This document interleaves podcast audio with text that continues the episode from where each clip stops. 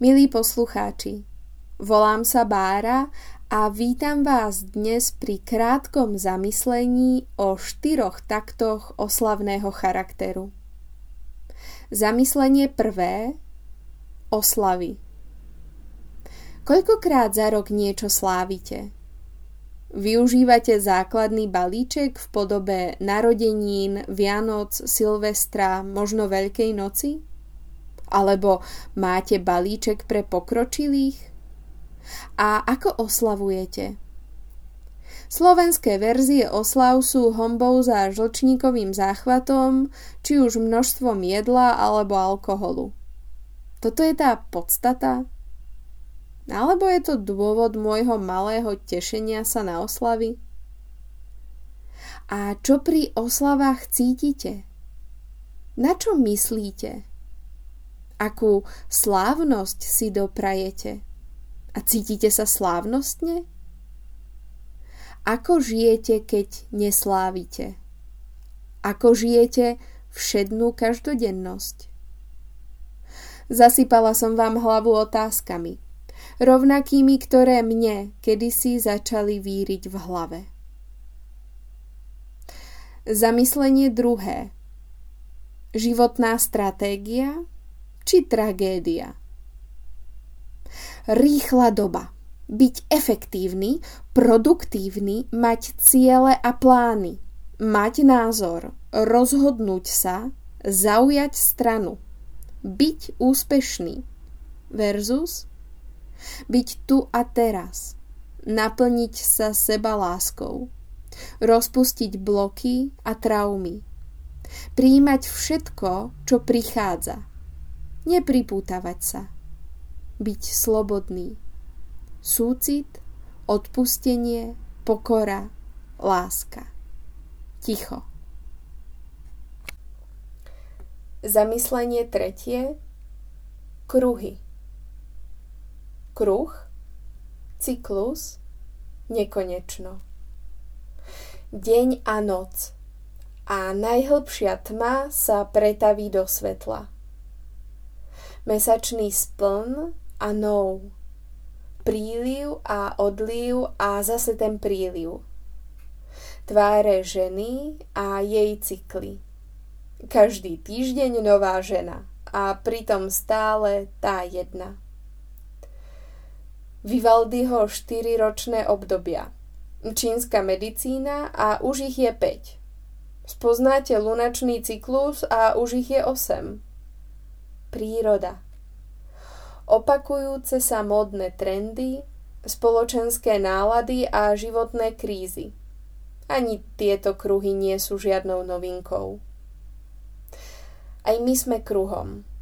Naše pribúdajúce letokruhy hľadáme, kde končím ja a kde začína my. Zamyslenie štvrté a posledné. Milí poslucháči, keď spojím tieto myšlienky a otázky dohromady, tak páči sa mi predstava malých oslav bez špeciálnych názvov. Páči sa mi zastavenie v kolotoči pracovného úvesku, platieb za odpady a nákupom nových žiaroviek. Páči sa mi detský pocit výnimočnosti a tešenie sa, keď začína deň osláv. Páči sa mi ticho. Zastavenie sa pred novým nádychom. Tá sekunda, keď ste vydýchli všetok vzduch a nový ešte neprichádza. Takto som objavila kolo roku, keltskú tradíciu a pohanské sviatky. Nutno zdôrazniť slovo objavila a stále objavujem. Páčilo by sa mi predať vám hlboký životný obraz či odraz týchto sviatkov v mojej duši. Ja som ale človek modernej doby, sociálnych sietí a občasného workoholizmu. Ešte sa len učím spomaľovať a stíšiť sa. Pristupujem k týmto sviatkom po svojom. Pomaly ich vpúšťam do života s pokorou a úctou. Hľadám svoje cesty a nechávam tomu voľný priebeh. Definície keltských či pohanských verzií sviatkov nájdeme na každom kroku. Sú plné prírodných rituálov a obetí. Ja našľapujem pomaly. Príde mi trocha neúctivé k našim predkom, aby som doslovne skúšala hrádky s pôdou a úrodou. Oni to naozaj žili. Ja som googlila a čítala knihy a s pôdou som sa dostala do styku, keď som sadila reďkovky. No a možno tam len nie som. Viem si predstaviť, že je všetko inak. Ak by som žila so záhradou, v prírode, tá by mala svoju dušu, svoje cykly, každý deň inú tvár. Tiež by zažívala cykly život a smrť a ja by som s ňou žila v prepojení a sadila do nej tie redkvičky. Ešte, že existujú metafory.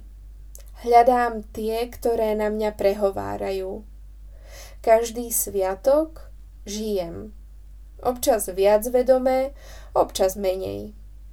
A vďaka tomu sa rok od roka prehlbujú nové obehy v mojom systéme, ktoré sa stávajú mojou súčasťou. Dovolujem si vás preto pozvať na bádanie po týchto metaforách spolu so mnou.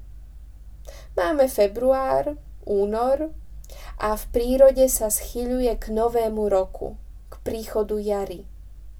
A začína prvý sviatok, prvá oslava, Imbolk. Tak nás počúvajte. Pozrieme sa tomu prichádzajúcemu svetlu pekne na zúbok.